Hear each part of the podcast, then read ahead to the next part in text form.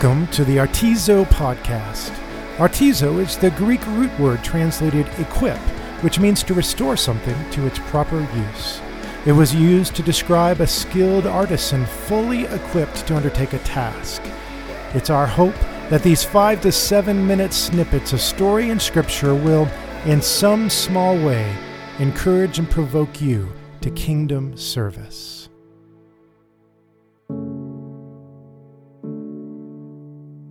The most important doctrine to comprehend in Christian theology is the Trinity, that our one God is a community of three Father, Son, and Spirit.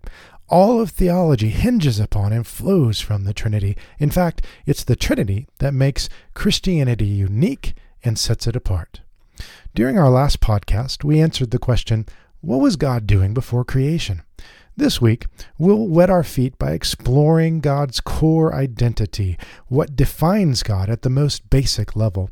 And we don't begin with our own intellect, but instead examine the timeless words of Scripture where God has revealed himself to us. We should begin any exploration of the Trinity with the fullest revelation of God, the Son of God, Jesus Christ. The fact that Jesus is the Son of God means he has a Father and this is exactly what we discover when we examine the scriptures. Over and over again, God reveals himself as a father. However, many of us, including me, have a fair amount of baggage around the word father, so we must discern from the scriptures how God is a father. Well, in Exodus chapter 4 verse 22 and Jeremiah chapter 31 verse 9, the Lord calls Israel my firstborn son. Moses writes that God carries his people as a father carries his son in Deuteronomy chapter 1 verse 31 and disciplines them as a man disciplines his son in Deuteronomy chapter 8 verse 5. He goes on to say that God is their father, their creator who made and formed them in Deuteronomy chapter 32 verse 6. King David writes in beautiful poetic form that the Lord is merciful and gracious, slow to anger, and abounding in steadfast love. As high as the heavens are above the earth, so great is his steadfast love towards those who fear him. As far as the east is from the west, so far does he remove our transgressions from us. As a father shows compassion to his children, so the Lord shows compassion to those who fear him. Psalm 103 verses 8 through 13. The prophet Isaiah prays, You, O Lord, are our Father. Our Redeemer of old is your name. In chapter 63, verse 16. And one chapter later, Isaiah utters, O Lord, you are our Father. We are the clay, and you are our potter. We are all the work of your hand. Chapter 64, verse 8. In fact, one of the names of God in Hebrew is Abijah, which means the Lord is my Father. And though this is not exhaustive, the Old Testament describes God as a father who creates and gives life, protects and disciplines, is slow to anger, merciful and gracious, compassionate and forgiving, steadfast in his love. He redeems and forgives. The New Testament paints much the same picture of God as Father, but revealed through Jesus Christ. Jesus repeatedly refers to God as the Father, my Father, and my Father in heaven. For example, in Matthew chapter 11 verse 27, Jesus says, "All things have been handed over to me by my Father, and no one knows the Son except the Father, and no one knows the Father except the Son, and anyone to whom the Son chooses to reveal him." In Matthew chapter 7 verse 21, Jesus says, not everyone who says to me, Lord, Lord, will enter the kingdom of heaven, but the one who does the will of my Father who is in heaven. In chapter 12, verse 50, Jesus says, Whoever does the will of my Father in heaven is my brother and sister and mother. In John chapter 20, verse 17, Jesus tells his disciples that he will return to my Father and your Father, to my God and your God. You see, God the Father can be relationally known. However, we come to know the Father through the Son who reveals him to us. And all who respond in obedience become part of God's family and enter the kingdom of heaven. Jesus' Father becomes our Father. Now, the relationship between the Father and Son is especially clarified in the Gospel of John. In fact, in the Gospel of John alone, Jesus calls God his Father 156 times. This relationship begins to be sketched out in the very first chapter. Beginning in verse 1, the beloved disciple writes, In the beginning was the Word, the Son, and the Word, the Son, was with God the Father, and the Word, the Son, was God.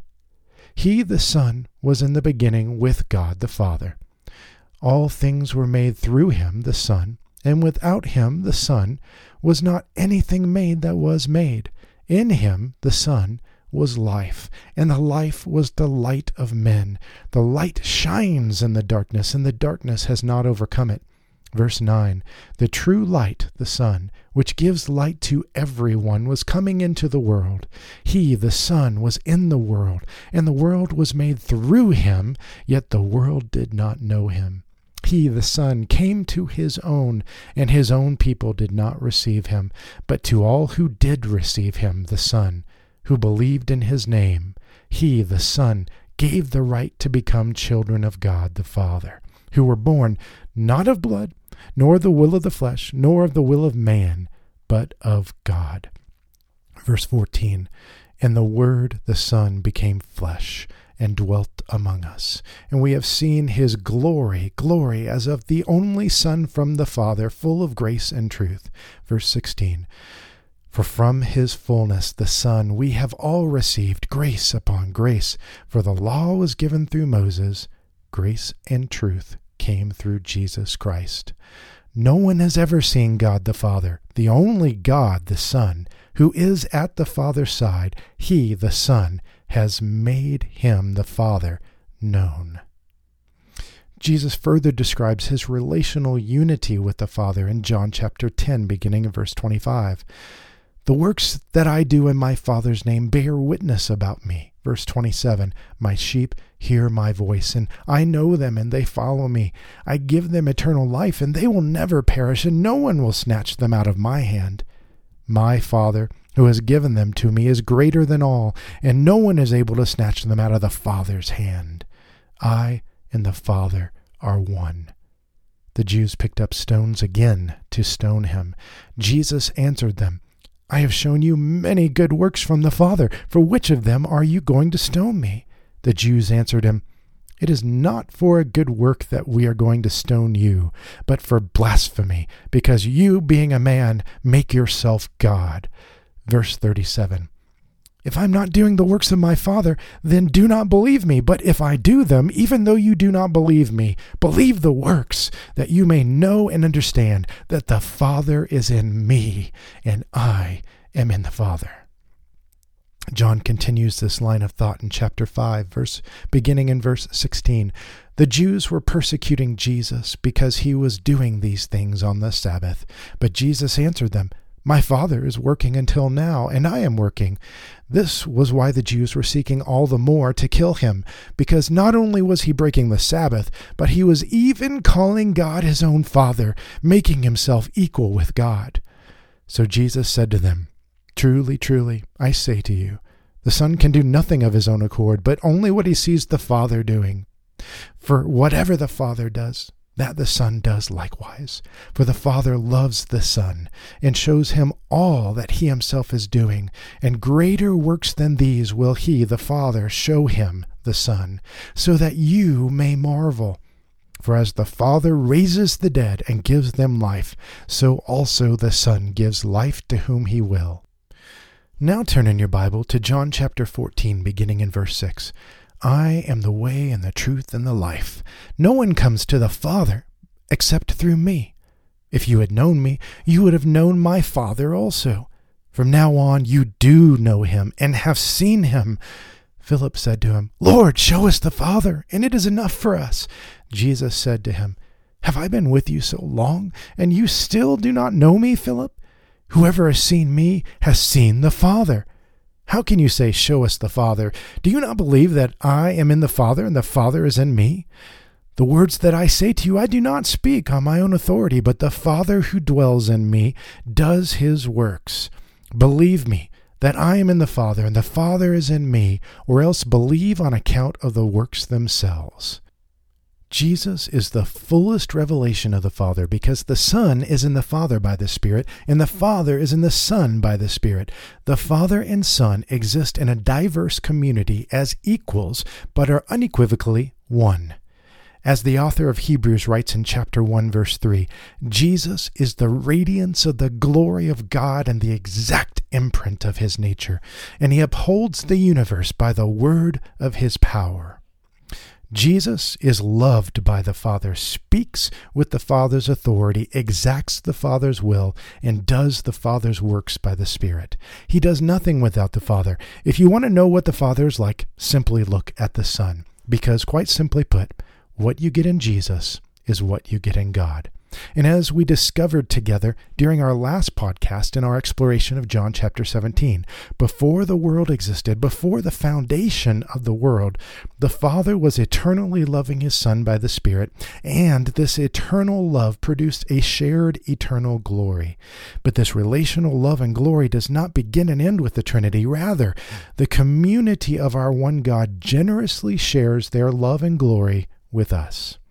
You see, before all things, God was, is, and always will be an outgoing, life giving, and loving Father with a Son who share love and glory with one another by the Spirit.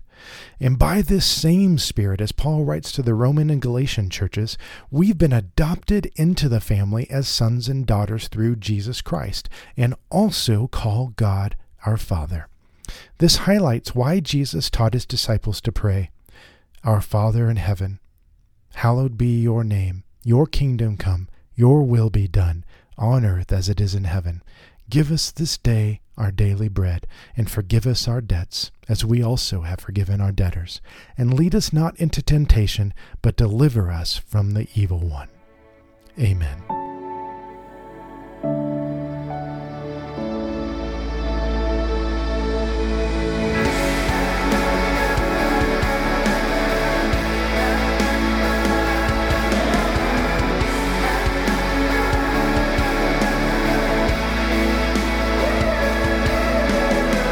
This week, we explored the core identity of God as a Father with a Son. During our next podcast, we will continue to explore the dynamic of the Trinity in creation.